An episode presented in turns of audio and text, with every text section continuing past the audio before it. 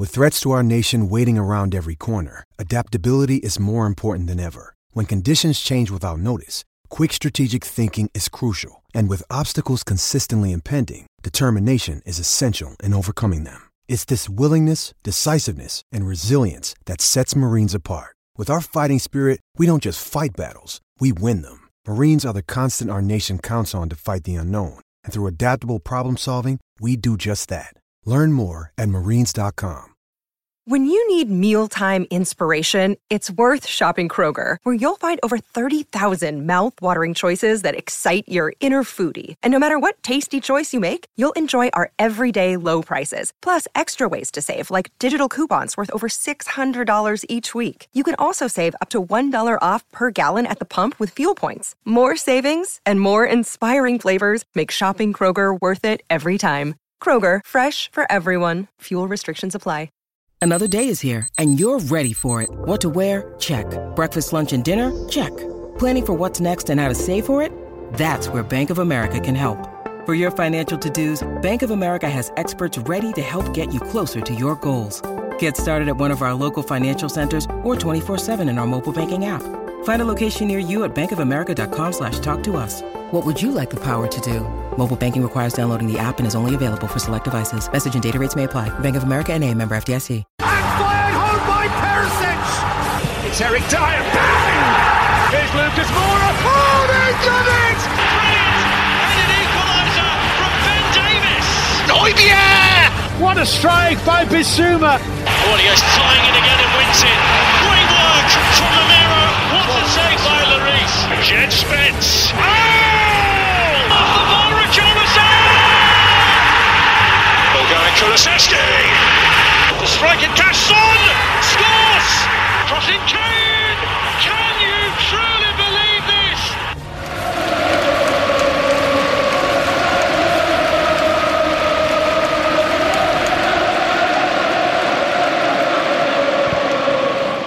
Hello and welcome to the last word on Spurs. We hope you're keeping very, very safe and well.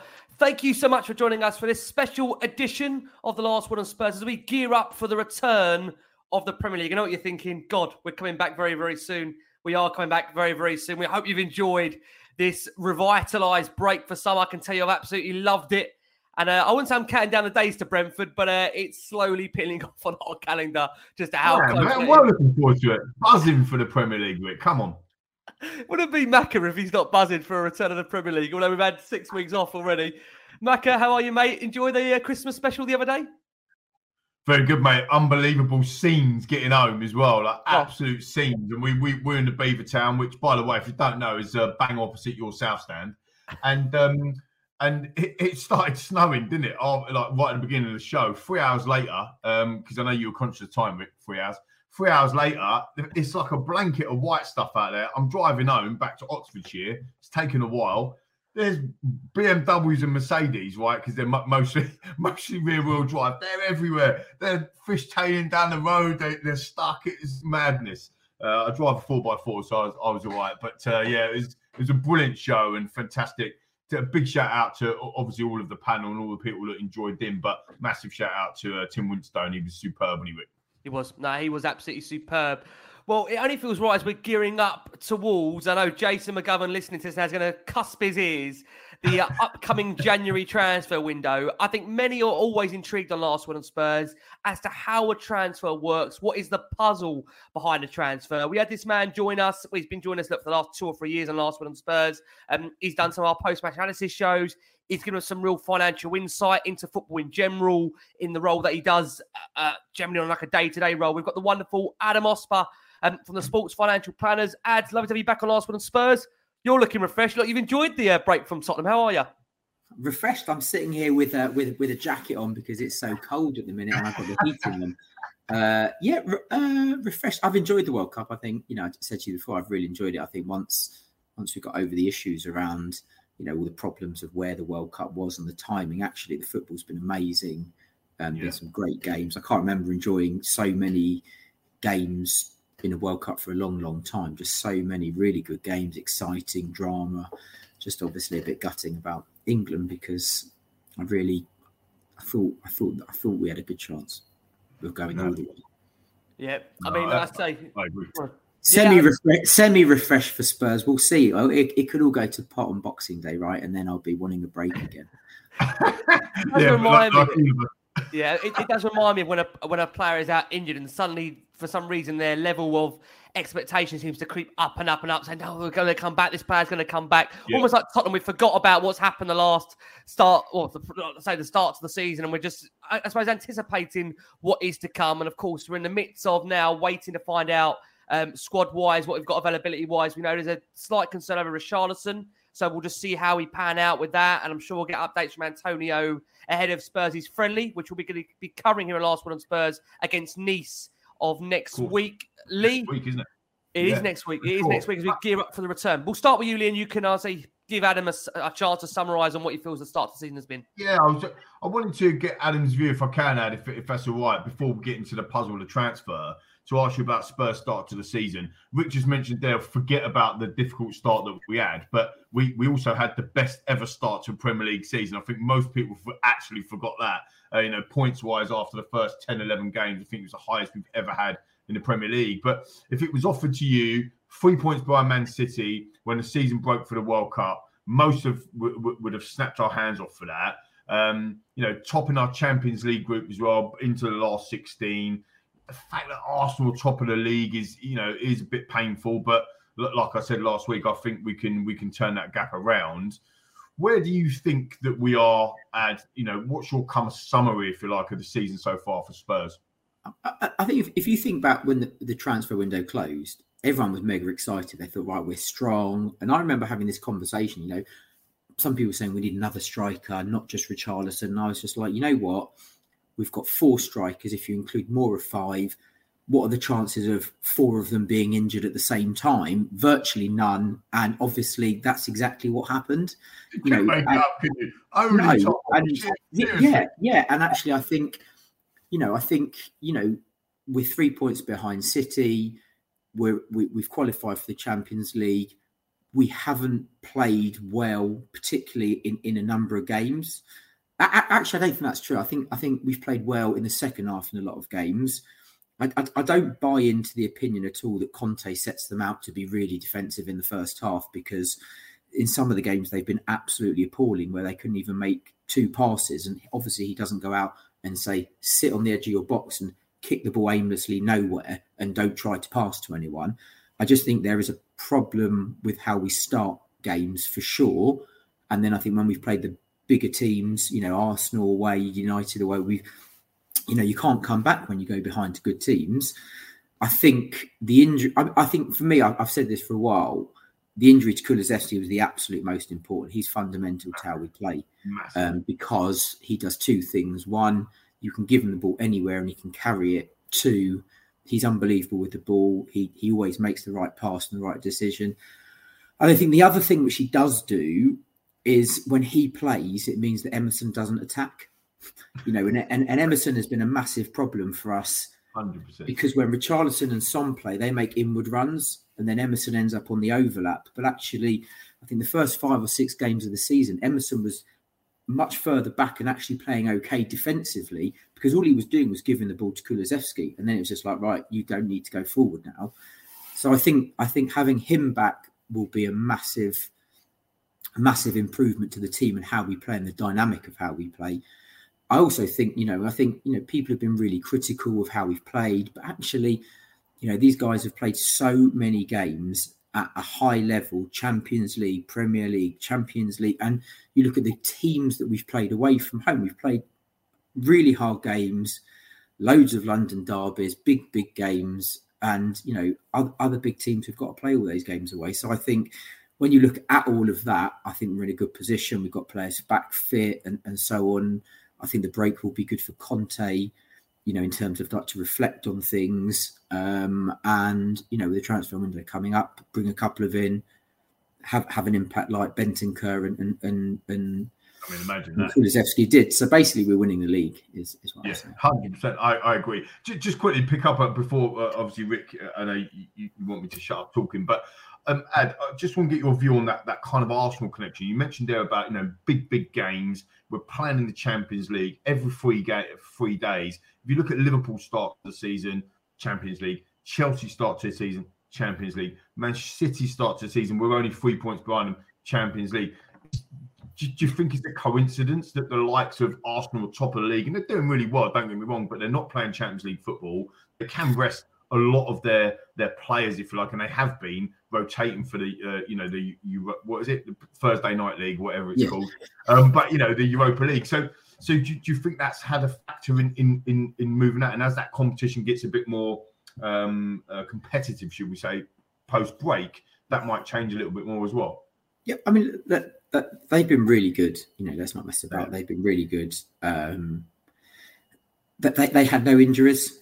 You know, so actually they've had the ability to then rotate, and and, and actually they've had the ability to rotate. You know, in the Europa, because you sort of look at some of the teams they've played, you've not heard of them, and they've literally rotated everybody, so that helps.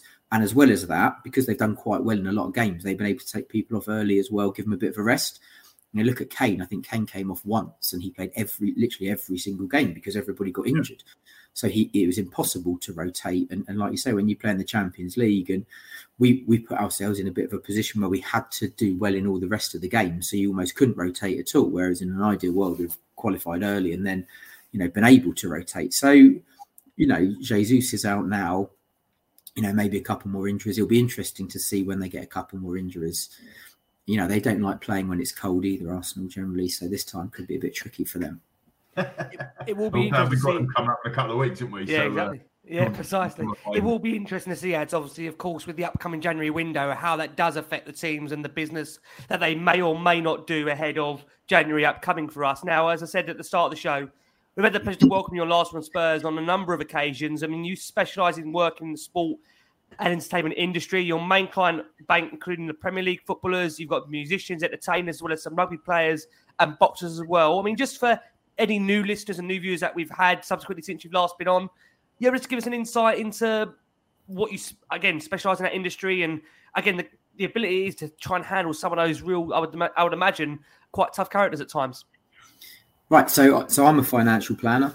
Um, I've been I've been doing my job for t- about 22 years. For 15 years, I've been working in the sports space. So that that that sort of built that network of of working with agents, clubs, um, accountants, and lawyers who all specialise in that space. And I, and I, I basically give them financial advice. Most of the introductions that I do come from you know the agents um, and those other professional connections as well as that we do work um, which we're going to touch on later like on a financial education um, to to young sports people to clubs directly um, to like the academies and the under 23s um, now in terms of you know so that's what i do and basically i help them you know plan for the future and people will always think oh right well top end premier league footballers you know they've got loads of money. But actually you know not all my clients are top end premier league footballers. They don't all start like that. Some of them are kids 17 18 in the lower leagues or some of them might be championship players or some of them's in, you know income might have dropped off massively and they might have only, had a few years of, of good earnings.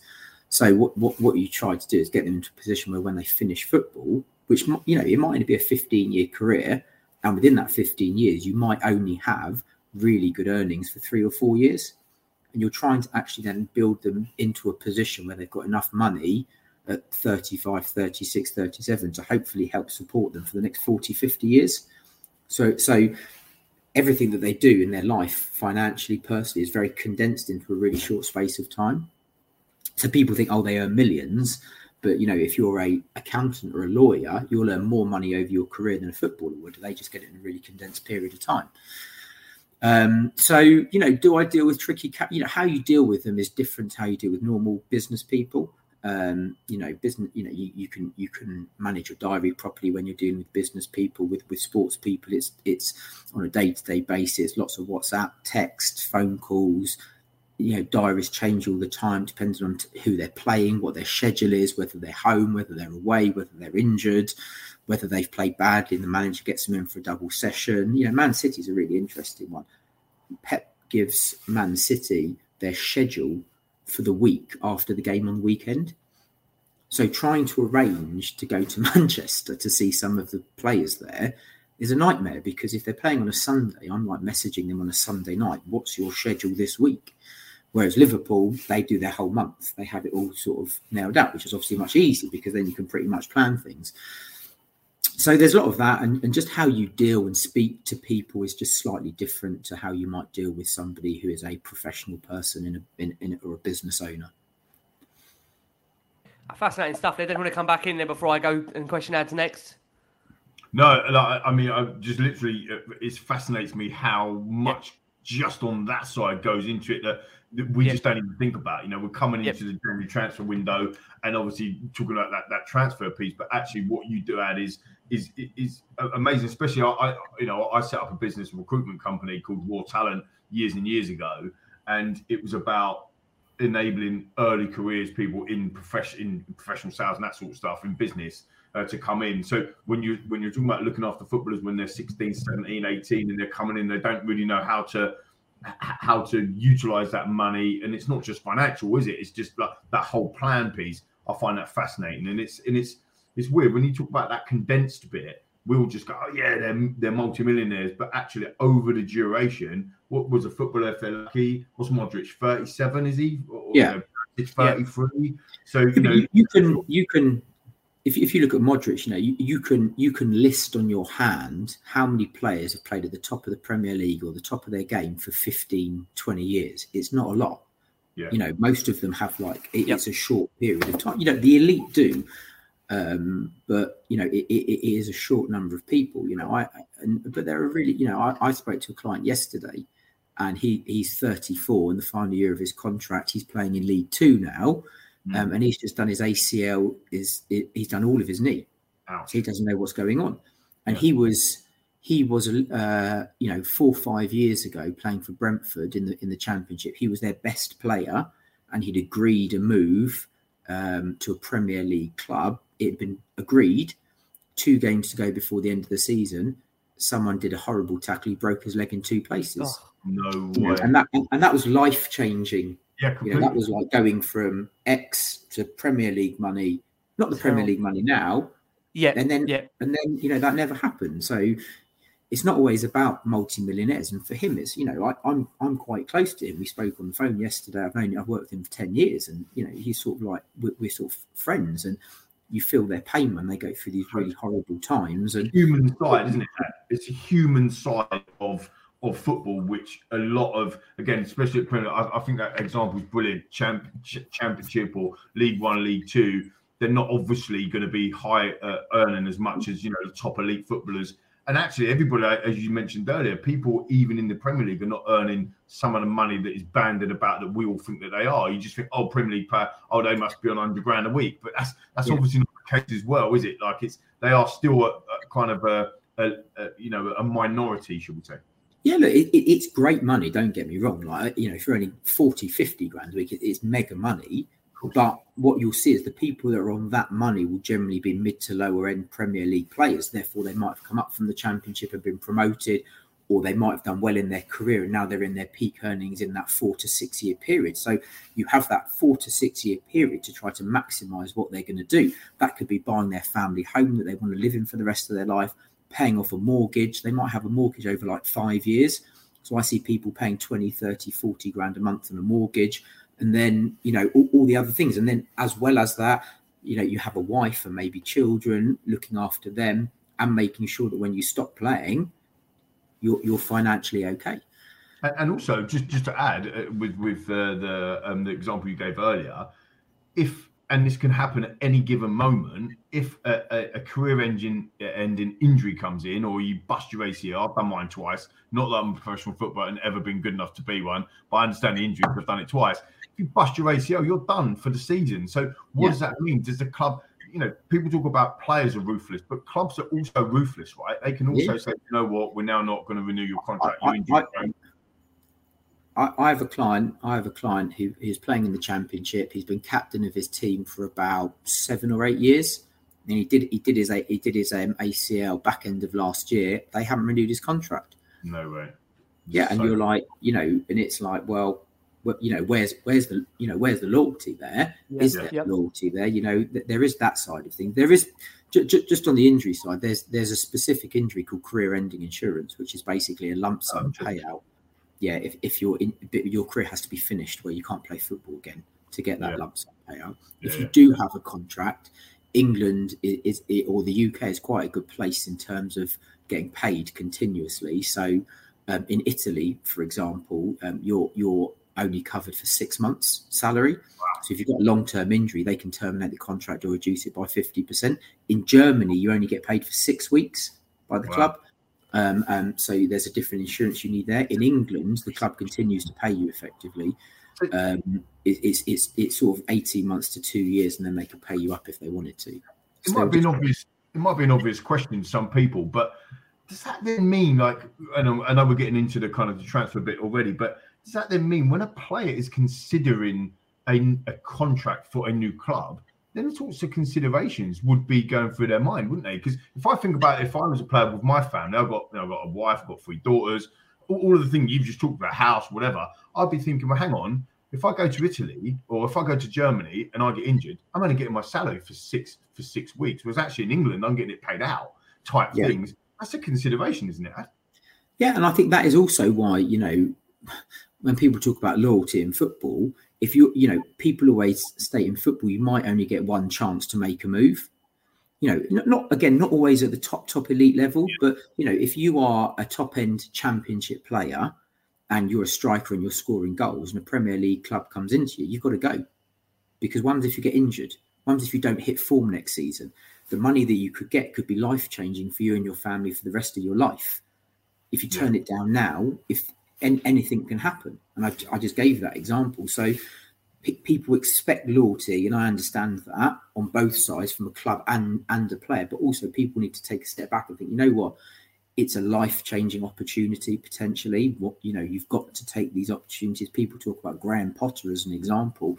You know, going from Brighton to Chelsea. You know, it's like th- these are maybe once in a lifetime opportunities, and you, you, you need to you, you, know if you're ambitious and, and financially you need to look after yourself and think about these things because they may not come around again. I, I, think Ad, this is again a, a, prime example why we love having you on last word on Spurs because this kind of conversation does not come up for us unfortunately on a post match analysis show or I think again it gives like an insight into like I say when it does come to an upcoming transfer window. You know it's not just about going from you know A to B. There is so much to factor into a transfer you know, like you've just said there, for a player, for a club, whoever it may be, so many definitive factors. But I'm going to strip it right back if you don't mind. Um, you know, we are living in a world now where there's substantial media contracts representing the majority of the income for clubs in the biggest European leagues. And in most cases, that kind of dwarfs other commercial revenue. You know, some clubs, they have exceptionally wealthy owners, even through outright private means or in the shapes of various financial intensities, such as hedge funds, private equity, or even national sovereign wealth funds, like we've seen We've obviously Newcastle now being represented by Saudi Arabia to some degree. Um, now that often, of course, bolsters the transfer spending in an effort to really fast track a club to success. You may arguably say Newcastle are going to get there quicker than arguably Chelsea even did under Abramovich by the speed they're going there to some degree. But um, it does seem still at the moment that the top European sides, such as the Barcelonas, they are still spending really, really big. But UEFA's financial fair play is designed to try and level that playing field where we understand it to be. So, a very basic question, really, to start on this aspect is where does that money come from, and why are clubs still able to spend millions to sign a player? So, so, so if you look at like you know like PSG and, and Man City, the, the Premier League clubs have tried to stop what they did. So with financial fair play, you're meant to sort of work and spend within your means and so on. And, and, and what those clubs did was they ba- basically announced massive um, sponsorship of the stadiums. And what that massive sponsorship of the stadiums allowed them to do was then to spend significantly more money on transfers. And ultimately, it was the owners of the club putting the money into the club in a different way. They've tried to stop that with Newcastle and those large sponsorship deals, but effectively, that's how the money came in. The other way, you know, the TV money. So what, what you have there is when Sky come in um, and do these massive deals of X pounds over a number of years, one, the clubs, what often happens is they forward spend that money. If you're in the Premier League, you gamble. If, if the Sky deal's a five year deal and you're getting, I, I, don't know what the numbers are, 10 billion a year over over five years, clubs can sort of forward spend that money by borrowing. So you can actually borrow against the TV revenue. And that's where you see clubs getting into trouble in the past, actually, is where maybe a club might gamble on being in the Premier League, spend a load of money, and actually what they've done is they've borrowed the TV money in advance of getting it because it's effectively like a mortgage. Spent it, spent it badly, gone, got relegated, and then they're in sort of serious financial trouble. So Spurs' model is to you know is to try to obviously spend the TV money and then you know use it from the from the money that they generate on on match days and so on and work within the business. What other clubs have done in the past again is they've I think Rangers did it years ago is they they borrowed against their ticket their season ticket sales, which again it, you know is, is a very dangerous thing to do if you get into financial trouble. So that's where the money comes from. Most of it is TV, most of it is money that's been put in, most of it is transfer money. Um, and revenues that the clubs generate, and Spurs specifically have tried to generate most of their money um, you know, from from the stadium effectively and sponsorship and other events and so on, because they don't effectively have that money tree of of of of that owner pumping billions in. I suppose that's where the game changes come from, isn't it? With the new stadium and all that sort of stuff as well. Like you know, we've got boxing events there. We've got you know, yeah. um, you know, the, the all of the big music stuff that we've been going on, the entertainment, all that sort of stuff as well. I just yeah, want exactly. to get Adam, your, your take on the transfer window. Everyone knows how the mechanics of a transfer window looks like from the outside, but essentially, are you, you know, there's, there's a summer window and a winter window, and ultimately, most most um, most football clubs will um, see where they are mid-season and then go again in January to replace injured players or whatever. You know, if they, they're going to push for the title, hopefully, Spurs fans, um, or you know, like get out of relegation or whatever. Are you a fan of essentially two windows during that season? Are you a fan generally of the, the transfer window, Adam? Um, well, I think if you think back to what it was before, where you could just buy people at any point, I think actually having a window is is, is probably fine. The only thing they probably need to change, which they did try and change and then didn't change, was the end, the date in which it ends in the summer, especially um, because it goes into the season, but it's a problem with Europe and when other, you know, so if they could sort that out, I think it would be fine. Um, I think the January window is fine as well. You, you, know, you know what it is. I don't think there's a problem having a bit of a bit of a period of time. We're almost at a point now where there's so much posturing though. Like sort of two things happen, don't they? Like loads of deals get done early, and those deals get done early because they've been done already in advance, um, and it's just sort of finishing those. or what happens in January, especially, is everything gets left until the last minute, and people don't or people think, oh yeah, everyone's leaving it to the last minute, but often it's a bit like um when you buy a house and you're in a chain. The club might say, well, okay, we're going to buy that, but we'll sell you that person. We've got to find a replacement. So they've got to go and trundle off and find their replacement, and then the club above it might have to, and so on. Sorry, I've got a bit of a tickly cough. Um, so eventually there might be, you know, one club where you can give them enough money to actually they think, okay, we're, we're just going to bank that money and spend it in the summer. And that's almost like the top of your housing chain. And what happens in January, because it's quite condensed, is everyone sort of like rushes around, you know, trying to do these deals late. And then if one, it's the same in the house buying process, if one one part of the chain falls through, the whole deal can fall through. And often people are going, oh, especially with Spurs, oh, it's Levy, he's not spending yeah. and stuff like that. But, you know, I, I know of one of the deals in the summer where, you know, it had been agreed with the player, you know, months in advance, but Spurs and, and, and, and the club were haggling over the amount to pay, structure of the deal, who pays interest on the transfer fee, like some really like weird, crazy, you know, crazy things that you don't think about because you're paying yeah. the money over a certain number of years. Is there interest on the payments? Who's paying it? Numbers change, they pull things out, how much is guaranteed up front and how much is in installments based on certain things and so on.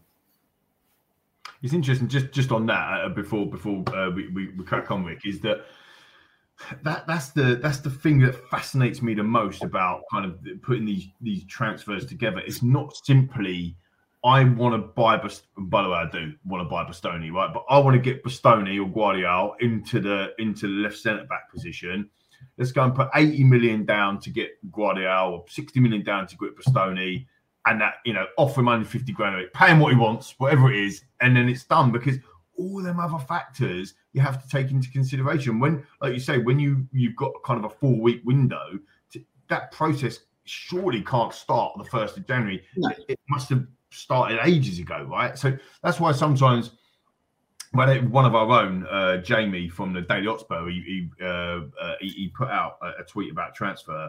I forgot, I can't even remember what it is. So many goes out, but it was one guy that we've potentially been looking at since 2019. And I'm like, Paratici and Conte weren't even at the club in 2019. How are we going to sign this guy? Like, they probably don't even like him or want him. Is this is this fake news? Whatever. But it's it's so it's so complicated that they probably are having tabs on it for that long, aren't they?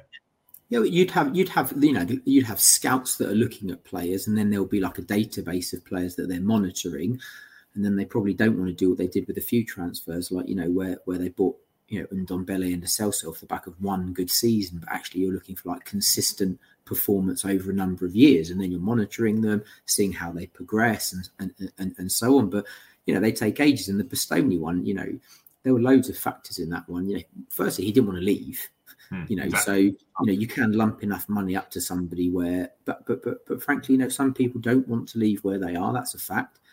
The other one is Inter might have said, well, actually, you know, if he leaves, we only want to buy these three players to replace him, and maybe none of them are available. They couldn't afford them. So there's, you know, it's not always oh yeah, pay the money and pay the money and it's done. It, it will be pay the money if you pay stupid money over the top for somebody, but you know that's not going to happen with hmm. Spurs, and it, and it, doesn't always happen. It's happening less so now, I think, with financial fair play. City don't necessarily go crazy on transfer fees.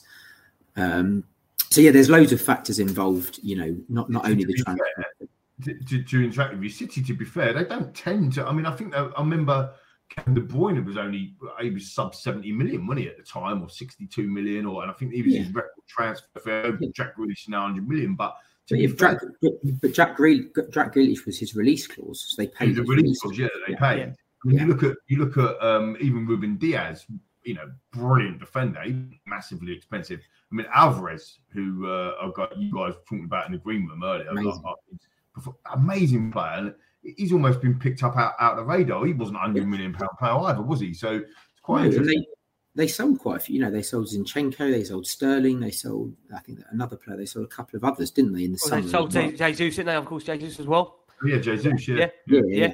yeah. So they sold they sold quite a few players to like recruit recruit that money. Um, so yeah, I, am I'm I'm not.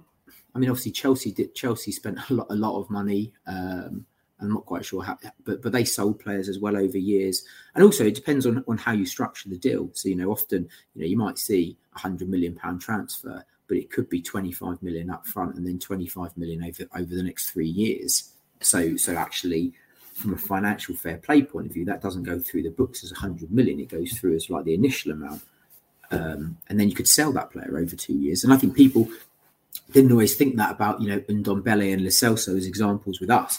What we paid for him, you might have got some transfer money back. And actually, by the time you sell them for half what you paid for them, add in what you've got in loan fees, your loss is only maybe, you know, 25% of what you originally paid for them. Mm-hmm. So you haven't paid money, but actually on the books, they amortize the value down as a depreciating asset anyway. Yeah. I tell yeah, you, yeah. absolutely fascinating stuff. It really, really is. What we are going to do is we are going to, for our first break of the show, uh, for our listeners on audio. Okay, round two. Name something that's not boring. A laundry? Ooh, a book club. Computer solitaire, huh? Ah, oh, sorry. We were looking for Chumba Casino.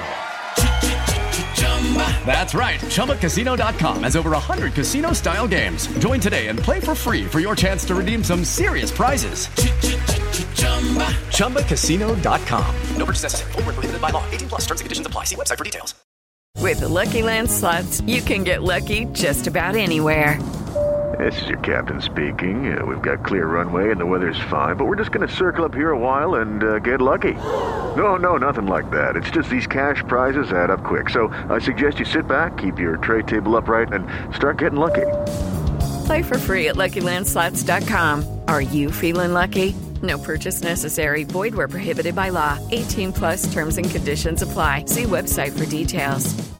For those that are watching live and for those that of course, are tuning in, listening back to this show, we're joined by wonderful Adam Osper from Sports Finance, giving you some injection ahead of the January transfer window into the puzzle behind what makes a transfer.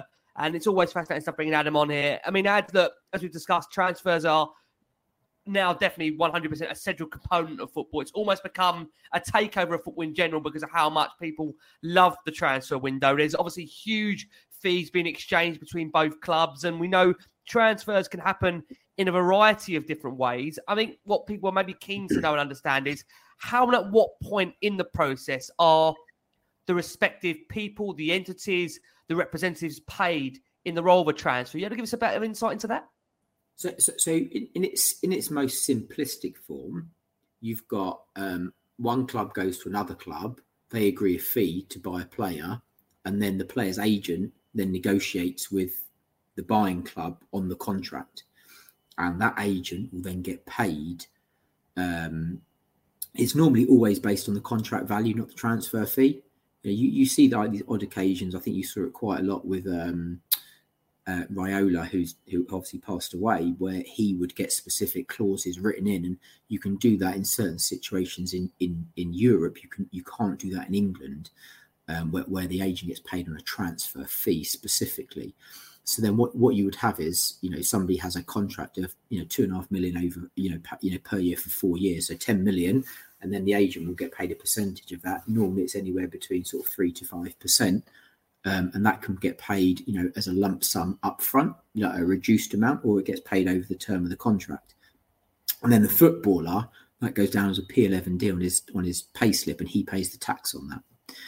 Where it becomes complicated, which is what you see more of, it, you know, with foreign players, is what you might have is you might have a club that says, right, we, we would like to have again, you know, let, us take Spurs, let Kulusevski so what you might have is you might have Spurs might say Daniel Levy might say right to an agent go and speak to Juventus on our behalf because you speak Italian and you know the club and so on. So the agent will go and speak to the club.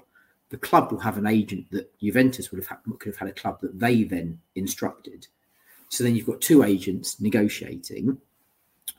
The selling club is trying to negotiate the price up. So normally, what Juventus would say in that situation is they say, right, we want 25 million for him. Anything you get above that is yours. So you're because you're basically selling. That's your bonus, right? So if you get 30 million, you get 5 million because we've got us 25, whatever it might be. So something like that. And then on the flip side, you've got the selling, the agent working for Spurs who's trying to get that price down, right? Um, and then they're getting paid accordingly for that. And then they negotiate on behalf of the club um, with the player agent. So then what you might have is if you've got a foreign agent the foreign agent might be a foreign person. So he might have a contact in the UK that he works with on UK transfer deals into the UK. So that's four different agents in that deal wow. I've just spoken about. Yeah, and, and that can happen. Stuff. Fascinating. Yeah. Crazy. But, I mean, but what's, what's interesting on that then? So just on that example, if we got the the buying club and the selling club both have an agent and they're talking to each other, it could be. I'm being a bit, I suppose, facetious a little bit here, but a bit naughty. But it could be that because the selling club is given the five million pound bonus to say it's Ricky, and the and the buying club is kind of um, going to pay the, or the agent's fee is going to come based on the length of contract. Adam, so Adam and Ricky, you you two could be talking about what you're getting in order to make that deal happen. Nothing to do with the clubs or the player, which Absolutely. is bad, isn't it? Yeah, and then you've seen situations before where you know you've seen Spurs and other clubs walk away from deals because it's you know uh, there's been too many agents involved wanting too many deals, and and you know that not might not be that they're doing anything bad. It could just be that the situation is that there's just loads of people that, that, that need paying, and actually you think well it's not really worth that because we can get this player on our list and there's only one agent involved, so we're yeah. paying you know millions of pounds less in agency fees and that doesn't mean again you know not, this isn't a negative on agents it's just you know it, it, it it's it is, yeah. brokers yeah. and negotiations and sometimes it's absolutely fine and sometimes it's necessary because you know you know if you take spurs again you can't have daniel levy the person negotiating with you know juventus and it could be that paratici is and then he has agents because and, and, and so on so it can become complex when there's lots of different people involved You've just given us that. More the block, yeah, uh, no, I agree. Uh, it's mad as you just kind of given us there the, the, real kind of complexity around what even forms a transfer, and that's why again this kind of next point is that you know when a club is normally interested in signing a player, you have the you have the representative of that club will go and make an official inquiry to find number one of the players available. Then normally a bid will be lodged. Now we, we have seen over the course of the last twenty years or so in the Premier League where players have taken it maybe upon themselves to try and engineer a move. I mean, one that I know still is uh, fascinating for some, of course, is Odemwingie, where he sat outside the training ground um, yeah. to try and get his move on deadline day. And we've had situations, of course, like Spurs, where Berbatov took a plane unauthorised from Tottenham over to Old Trafford to force a move. I, I just wonder now, kind of, when you look in hindsight, you know, you must have come across times in obviously your career as well where maybe potentially you've had players that have tried to force a move or engineer a move to try and accelerate that process. Um, are you in favour of that? Can you understand why players would do that to go outside the normal process? Yeah, so go, again, like, go back to what I said at the beginning. You got one opportunity, you know, one chance. You know, take Berbatov as an example. You know, Berbatov was an unbelievable player. He had the opportunity to, you know, and I, you know, obviously I was gutted he left, but you know, he was one of the best players in the Premier League. You've got the opportunity to go to Manchester United under Alex Ferguson, where you're almost guaranteed to win the league or challenge for the league and possibly the Champions League. So it's the absolute pinnacle under one of the greatest managers of all time I'm not quite sure how old Berbatov was when he left us. He must have been maybe 27, possibly 26, 27. So if you're getting a four year deal, that's your career there. You're, you're, you're not going to get that chance again. Yeah. You're not going to get that. If you're 27 and Alex Ferguson comes after you and you don't, it's a bit like the Kane situation. You know, it's like, you know, it, it's now or never. You know, you don't go, you don't, you turn down, you turn down Man United, you know, you know, to stay at Spurs. Uh, you know, Martin Jol got sacked the next season. You're mid-table. You're never going to get yeah. a move to Man United again. You know, or you're thinking, well, actually, this is the chance to play for the best team in the world, or you know, whatever it might be. I've, I've, got to make this happen because it's a once in a lifetime opportunity. Can I ask you, just before Lee comes back in there, you just touched upon Harry. I have to ask you that, psychologically for Harry at that time of when Spurs are appointing Nuno, and Harry clearly has got the ambition to want to go to the very top to win the best honours there are in the game, and City are sniffing. Maybe just a kind of again, you you will share sympathy of a player because obviously where you've been around them, managing them to some degree day to day in terms of finances, you'll understand not just the winning of trophies, but also the financial elements to a club like City being linked to a player. Yeah, just I think... maybe how difficult is that for a player to refocus themselves in the way Kane has done that at Tottenham when City were looking they were so strong for him at one point? Um, I think it depends on the person. You know, I, th- I, think it depends on the person and the personality. I think it's like anything in life. You've got, you know, in, in, in everyone's work, you've got people when things don't go well, they'll sulk and moan about it for months on end. And then you've got people that, well, it's true that it's, I'm one of those people.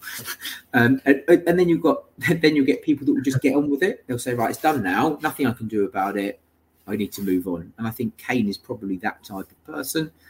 Um, you know, I think the Kane situation was handed handled badly, you know, by his representatives. Frankly, I think when you look at transfers with the agents that I know quite well, nothing that ever gets done doesn't get done, you know, without the approval of the player. Um, and you know, that it, it, it, would have been discussed. You know, that situation was handled badly for, for whatever reason. Um, but I, you know, I, I, think I, I think I was on this pod at the time. We spoke about it, and I said I, I, yeah. I totally understood why he wanted to go. Yeah, you did. You did. Again, I know we're going off piece, but this conversation is riveting for me, and, and especially around Kane because he's now 18 months left on his contract. Uh, I think uh, come January. Um, you know, he's, he's he's said in the past he's looking for assurances. Um, you know, especially after that debacle uh, for, about about Nuno and all that stuff that you got we just talked about. We've obviously got Antonio Conte there, whose contract essentially runs out at the end in June, and we know that we've got uh, the Spurs have got that kind of clause that they can evoke at any at any time without Conte agreeing to it because it's already in the contract, so we we can get in another year. And again, might be an, a, a, an obvious question, Ed, but th- does that mean that, in your opinion, from a player's perspective, Kane's looking to see what the landscape looks like now before committing to anything?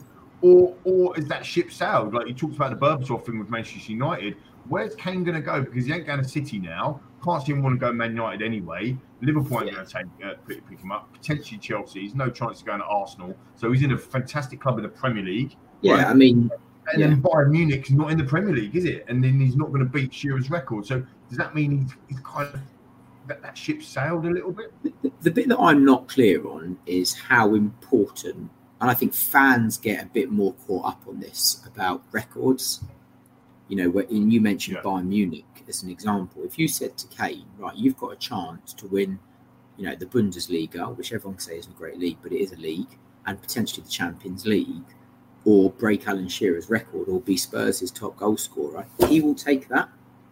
He will he will take winning. You know, he's not. I remember having this debate where people were saying, "Well, he can be a Spurs legend and our greatest ever goal scorer." Okay, he could be Spurs' second greatest ever goal scorer and win the league in the Premier League somewhere. He would rather um, that would definitely be a better option for him. Um, so you, you, yeah, so has that ship set? I don't, I don't know, but I think I, I do. I think it's an interesting one. And you do wonder whether part of the tying Conte down is linked to tying Kane down yeah. because, like you say, you know, if we if Conte says right, I'm signing for like two more years, then actually he's bought into Spurs everybody knows how much control he has, and therefore Kane might commit. If Conte says, I'm not doing anything until the end of the season and then I'm going to decide again, I think you'll see a similar situation with Kane, frankly. Yeah. Yeah, yeah, but I do, but I do also think you know it could be that actually Kane's representatives uh, turn around and say, well, "Do you know what, Harry? You know, Bayern Munich aren't interested, and there's no one in the Prem, so actually, you know, your best option is to is to stay." It, uh, will be interesting. Actually, somebody said to me, on, you know, on the weekend, it'll be interesting to see whether not having the success with England and, and, and, and going out of the World Cup, where maybe we thought we could win it, changes his view to want to go. I don't know. That's just what somebody said. Somebody said, look, because he might thought I win the World Cup or great chance of winning it. That's gone now. He may may not play in another World Cup. Does that make him say, actually, well, I'm going to try to push harder for club honours somewhere else or, or here? Yeah, uh, it's, it's, again fascinating. It's hard because he's 29 now, and he get, he, he, signs a five-year contract somewhere that takes him up to 34. He, he's probably one of these players that plays like a Modric, but a handful yeah. of maybe up to 36, 37 of Ronaldo type, Messi, whatever. But actually, this is his next big contract, isn't it? Is is now, and the club's in a situation where if we if we let it go any further, you're going to get a situation where he's going to be in the last kind of year of his contract, six months, and go, well, I might as well go on a free. And then he's got anywhere that he can go. And then we've lost one of our greatest ever. I mean, he's only yeah. six goals behind me, Greaves, so he's going to break that this season. So that that will be yeah. done. He will be our greatest ever goal scorer. It's yeah. just whether he wants to stay in the Premier League to get another 70 odd goals or whatever it end up being to, to hit Shearer. Yeah. Fascinating, mate. Uh, scary, really, but also, you know, you know, do do we let that that player go and reinvest the money somewhere because you know Liverpool did that with Coutinho and we've banged on about that for so many times and they ended up winning the Champions League and the Premier League and the you know all the cups won everything didn't they? So yeah. very difficult to, to, to judge. Yeah. Yeah I mean, fascinating stuff. Go ahead no, I, was I, th- I think there's more. Uh, you know, you know, when you talk about banking the money that Kane would get, I think I think we're probably in a sort of position now where actually you don't have to bank that money off him because we've got enough players in our squad that you could sell to get 100 million in. You know, when you go through like the ones that don't get on, like people like Sanchez and all those types of players. Yeah, that's true. You know. yeah, yeah, yeah, that's true. What is fascinating is I'll, I'll, try and tie these two into one, and then Leo will ask you about agents. I think it's always a fascinating topic. Um, I mean, I think there's always that kind of that feeling that normally deals are you say are, done rushed for a reason for some particular reason. But sometimes you know you do find that negotiations are done way way way in advance of any deal whether that's january whether it's the summer. There is that element that i'd be keen to ask you and how you feel those transfers are negotiated in kind of time frame and then yeah from, from your perspective do you, do you have a view on on the on the time frame of a transfer? Are they done fairly quickly or is it all dependent on the situation in that given moment it can be and you, know it can be both basically. I mean if you look at you know Perisic as an example for Spurs i don't doubt that wasn't done ages before. You know it, and, and, and that just shows the nonsense that's in the media because they're like oh yeah Conte's going to go on holiday and think things over and he goes away and then five minutes later he agrees he's staying in Perisic signs. I mean that was obviously like a complete smokescreen and then they signed a couple of other players Bissouma and so on. So obviously they would have been ongoing. What you'd probably have is you'd probably have the agent of the player. So this is also where where things where I don't believe where sometimes you read stuff like Spurs have agreed a fee, but the players turn them down. I don't think that happens. because I think generally the club will know if the player's going to come. You might be negotiating and talking, and then you go, right, forget it, no one's interested, you're not offering enough, and the player doesn't really want to go. But you don't really go hard for a player if, if, if, you know without knowing that there's an interest. And I've seen in the past with people I've worked with where a few years ago I saw a client where they'd agreed with the player the deal um, in May. You know, they, would agreed the contract. Um, and then the clubs did negotiate and it fell down on deadline day because everybody left it posturing until the last until really late but both clubs did so i would say normally the player side of things is almost agreed in principle and then the clubs will negotiate and, and like i said there are so many different variances to like the negotiation of the transfer it could be the amount it could be how much is paid up front it could be you agree the amount and how much is up front and then what's the installments are they guaranteed installments? Are they based on performance? Are they based on winning stuff? Are they paid all in one year one? And it's those things that actually sort of like that, that go backwards and forwards. You might email somebody the deal, they might not reply to you for five days, as an example, you know. So then you can't do anything and they reject it. And then you go, okay, let's think about it. We're going to have another board meeting and, and, and so on. And then with the player contract stuff, sort, sort of eighty percent of the you know a Premier League contract or football or football contract is, is standardized stuff. You know, then there's just stuff around payments, which is how much they get paid, what's in bonuses, how they're structured, and bonuses can vary on different things. It can be winning things, which are almost standardized, but it could be if you've got a young player going to a club, when the contract's renegotiated, does their money go up over a certain number of appearances? What if they play for England? And lots of different things like that then go into it. And then if there's image rights that's linked to it, that's a completely separate contract. And then you've got to agree that the amount that's going to go in there and all of the information specifically around that image rights deal, sponsorship, opportunities, and so on. And then you might have to even get a company set up for that image rights. And there you need a lawyer. Always, whenever you bring up image rights, we all think, "Oh, we could have had Dybala." Yeah, yeah. I, think I, I, think I, told you about the Dybala one. I'm sure basically his, his, image, yeah. his image yeah. rights was set up and held by basically his old agent as the sole director shareholder of the company. so he had no control over it. Yeah, no, you, you, did, you, did, tell us that before. Um, football agent, we talked about these earlier, uh, you know, in, in terms of the actual role of an agent, re- representing the general interest uh, of a player, but specifically when it comes to kind of issues around contract negotiations and that type of stuff. Um, you, you, know, you mentioned earlier Mino Raiola, who's, who's obviously passed, and, and, and George Mendes as well, famous examples of football agents. They've kind of reputations of a fast portfolio, famous people, famous footballers, elite footballers. They are the kind of a super agent, if you like. But they do tend to get quite a lot of negative press, uh, Adam.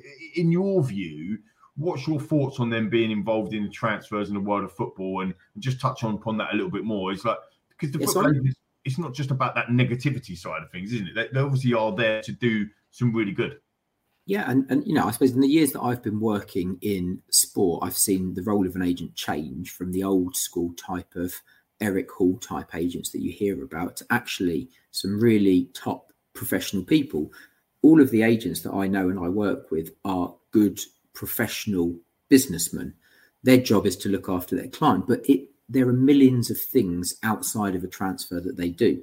You know, you might have an 18 year old kid, some of them take them to training, help them get boots help their families out you know get them out of trouble if they get into speeding tickets get into if they get into trouble with the police if they have any ma- marital problems they make sure that they there's all of those things that Housing, they do houses all that sort of stuff like yeah that. i mean that's the point where they would actually bring me in to help yeah. on that side of things but then i'm talking to them on that they'd be involved in the accountant and, and, and so there's all of the stuff that they do off the field you know, if they've come over from abroad, making sure there's family settled. You know, sometimes if they're foreign, you know, they'll have somebody in the office that, that helps them with their bills and getting all of those things set up because it's a new country, banking, all of those things. And then what you might have is that player could then leave you and go to another agent. And you've done all that work for them for like two or three years, and then they go to another agency. So it is a very cutthroat business, and it can be quite quite a brutal business. So there's lots of stuff that they do, as well as the negotiation of the contract. And their job is to get the best contract for their players. One of the biggest agents I work with, some of the contracts I've seen are unbelievable, and I'm like, wow. I say to him as a joke, I said, you could probably get me a contract somewhere. um, on, on good money because he does a fantastic job. And you know, Raiola is a great example. His clients adored him, absolutely yeah. loved him, all of them. You know, because he did he did an amazing job for them. Yes, he was this. He would put himself out as the bad guy publicly, but all of these guys loved him because he Just did a great job just before I hand back to Lee, where, where, does that negative connotation come from, Mads? Do you think it's the do you think it's the clubs that are forcing that down the chain for fans to feel that way, or or, or is it a case? Because like you said there, I mean, the players adore some of these agents and super agents out there because they get them the move. They obviously, for them, it, it's integral to obviously their wealth. Then in later in life, like you look at Ronaldo's career and what he's been able to achieve and earn, and wherever he goes on to next, you know, he's set almost for life. You'd feel. So where did that negative connotation come from for you, Ads? Well, there, you know, there are a couple of sides to it. Like any industry, there are some really good people, and then there are some not so good people. So there will be some unprofessional, unscrupulous agents who will be having their best interests at heart and trying to line their own pockets and not think about the player and the club. And you've seen situations where people have, you know, uh, situations where you know, you know, an agent has sold a house to one of his clients and he's taken a cut so he's made the player pay more money and he's taken a cut for him. Things like that that used to happen in the olden days. So there is that side of things. There's also the side of things that, you know, when you see it now, you know, when, whenever a player leaves, it's, it's the agent trying to do the move and all of these types of things. And so there's the fan side of it, that, that, which is us, which is, oh my God, that agent's taking Kane away from Spurs as an example. And they try to find a fall guy and it's always the agent. But it's interesting when a club wants rid of you, no one cares about the agent at that point. If the club doesn't want you anymore, you're out the door, and all the fans are like, "Good riddance to him. He's rubbish." That, then, then it's okay to get rid of them. Um, and then I suppose the other side is, you know, it's the money that they get paid, but everyone's like, well, it should go back into grassroots and so on. But that's the nature of the industry. It's a regulatory point as to how much they get paid for the contract, and it's in there. And the contracts are big numbers because get footballers get paid a lot of money. Um, but again, you know, I know some agents that, that, that deal in the lower leagues, and they don't, they don't earn great money. They're scrapping around trying to earn a living, trying to do a good job, and often you've got other people trying to poach your clients all the time. Yeah, fascinating stuff, mate. It's, it, again, it's, it just brings it brings that kind of that realist that realism to the situation. Like it's not FIFA, right? You're not playing, you know, FIFA on your PlayStation or whatever. Or, you know, your other devices are available. Of course, consoles are available, but it is that, that real life of, you know what I mean? It's it's interesting. Yeah. Look, the, the final hurdles in the deal are the medical for some players, work permit. Medicals or top level clubs are very stringent, carried out training grounds or hospitals around, you know, the in, in the capital cities where they are. Work permits need players over the age of 16 that can't work or haven't got an EU passport. Lots of different things that we, we, we're talking about there. Um, the FA will grant a work permit if the has paid 75% of competitive games and FIFA ranked to 70 nations. You've also got all of the things about homegrown players from a uh, from a club perspective that have got to you know go into there when, when we making the transfer happen. So um, I, I, suppose where, where, a player's failed a medical or can't agree a work permit and that type of stuff, how mentally damaging, um, Adam, could that be for a player if they, you know, that, you know, it's a little bit like we said earlier about house chain. You've been in the house chain for months. Yes, we're going to move, and then it falls through. Yeah, that's got to have a, an aspect mentally, isn't it, on the player? No. Yeah, it's brutal, and I think that's where you know deadline day is. You know, is that that's where it's brutal because sometimes you might have agreed that deal, and then it's like, right, get ready to drive down here for this, and and and and, and so on, and we'll try and get things done. I know one club that that on purpose one one one window filed the form to the FA at one minute past midnight on purpose. You know, and you know it that you know, and people don't realise those types of things do actually go on with clubs, and it's like you're, you know, some sometimes these players like they're treated like cart horses. Like get in the car, go down the motorway. No, come back now. We've not agreed the fee, and all of those. And it is, and and that's why when you talk about the loyalty, you're like, you don't always see that there's not there's no loyalty on on both sides in many cases. Mm. Um, but I think you know it comes back to that point about not getting a move. You know, I think ultimately you can you can complain about it, moan about it, or you've just got to try and get your head down and get on with it. In the same in any type of job, really. But it, it it obviously will affect you if you are being sort of shipped around like that and that is probably the biggest negative of a transfer window is that really late stuff where people don't quite know where they are and they are in limbo and then there's this mad rush to try to get things sorted well i got to say it's a fascinating hour i mean I, I, always feel when i come away from a show with you i learn so much totally. and that's why we always feel like we have to get you back i'm sure you agree mate it's been a real fascinating show this one no, absolutely has, and I think you know my, my final thing. Uh, sport, you know, as we go back into the second half, if you like, of the season, obviously rolling into the transfer window. Yeah. I'm sure you'll notice it's etched in your mind, Rick, when, when, it actually opens. Is it a couple of weeks or so? You know, what, you know, ha- having a month to do deals or the summer previous to line these deals up. Why? And I know you touched on this uh, earlier. Why did do we we look like we see so many clubs kind of scratching around? an hour before deadline, or is that, or is that just the, you know, the provider of the media, the breaking news at the bottom of your Sky screen saying, oh, you know, all of a sudden Tom Barlow might be happy. You know, do you know what I mean? Like, is it is it f- fake? Not fake news, yeah. but is it false way of doing things? Because these have been going on for for a while. I think I think like I, like I said, I think it's a combination of like all of it. Some of it is just rubbish, just made up stuff to try to get you to read news feeds and stuff like that. Some sometimes you'll have clubs or agents putting s- stories out there that aren't true in order to try to move something along. Wow. So you might say, "Oh, blah blah is interesting," and I think you saw it with the guy that you were obsessed with on this, the, the striker that went to Juventus. I Remember? Oh yeah, um, yeah. What was I can't remember his name.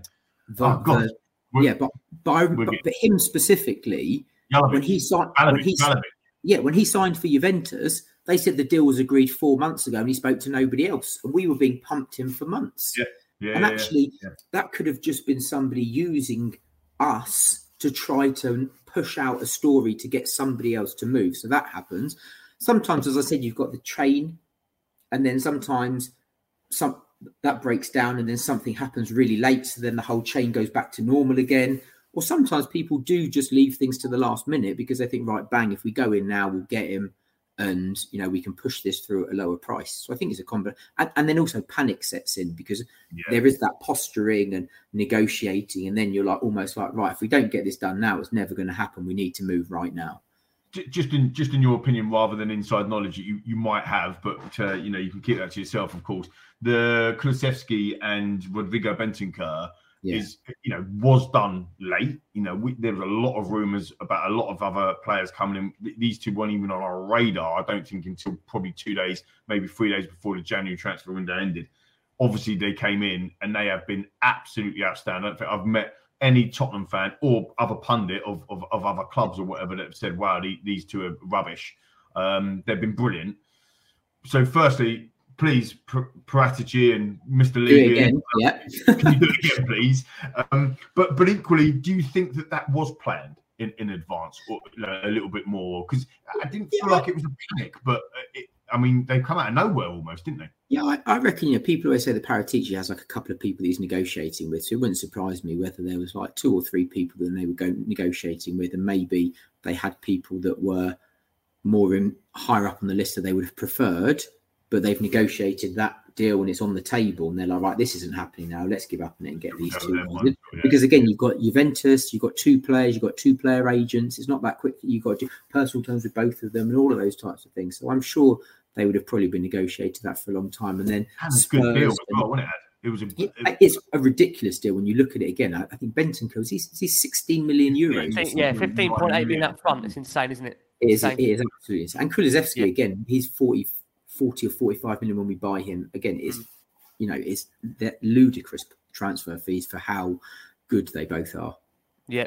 Um, Ads it is always fascinating having you on, Lee. Thank you so much for joining us on this one, mate. Been a real pleasure. We've got you back with us soon, gearing up towards the start of the resumption of the Premier League. And just to close it with you, I know you've got um, some some news, maybe for some viewers and listeners here. I know you've got something very exciting happening for you in the new year. Should we close the show with that very quickly? Yeah. Okay. Um, yeah. So so um, I mentioned before we do a lot of financial education. I don't just work in football; I work in sport. So um, we, we, have been working with a couple of boxers and we, um, we, we basically put together a financial education program in boxing because they are even underserviced in this space specifically more than football. They've got a much shorter career. You can get knocked out and then your career's over. Your earnings are very erratic. Um, so we've put together a financial education program specifically for boxers, and we spoke to a number of people. And we've just launched with 258 Management, who is Anthony Joshua's man- management agency, a financial education program that we're doing to them, their boxers, and then we're trying to roll it out in the industry sort of wider with Team GB and so on, hopefully in the future. Amazing, mate. Superb. Brilliant. Fantastic. Brilliant. Add into the socials. I'm sure people can catch you over at Sports Finance for any questions they may have. Just don't flood the inbox too hard. 'cause Now you've got a very busy day job, right? Yeah. yeah. No. Yeah. It's good. Thanks a lot for having me on as always. Pleasure. Top Adam, man, thank you you're so a much. Lee, star, thank you so So much. much. Bud, we're looking forward to having Adam on back Cheers, the guys. season. Guys, please, as always, man. keep safe, keep well. We're back with you, as always, very, very soon on Last Word on Spurs. Take care. Thank you so much. Sports Social Podcast Network. It's time for today's Lucky Land horoscope with Victoria Cash. Life's gotten mundane, so shake up the daily routine and be adventurous with a trip to Lucky Land. You know what they say your chance to win starts with a spin. So go to luckylandslots.com to play over 100 social casino style games for free for your chance to redeem some serious prizes. Get lucky today at luckylandslots.com. Available to players in the U.S., excluding Washington and Michigan. No purchase necessary. VGW Group, void where prohibited by law. 18 plus terms and conditions apply.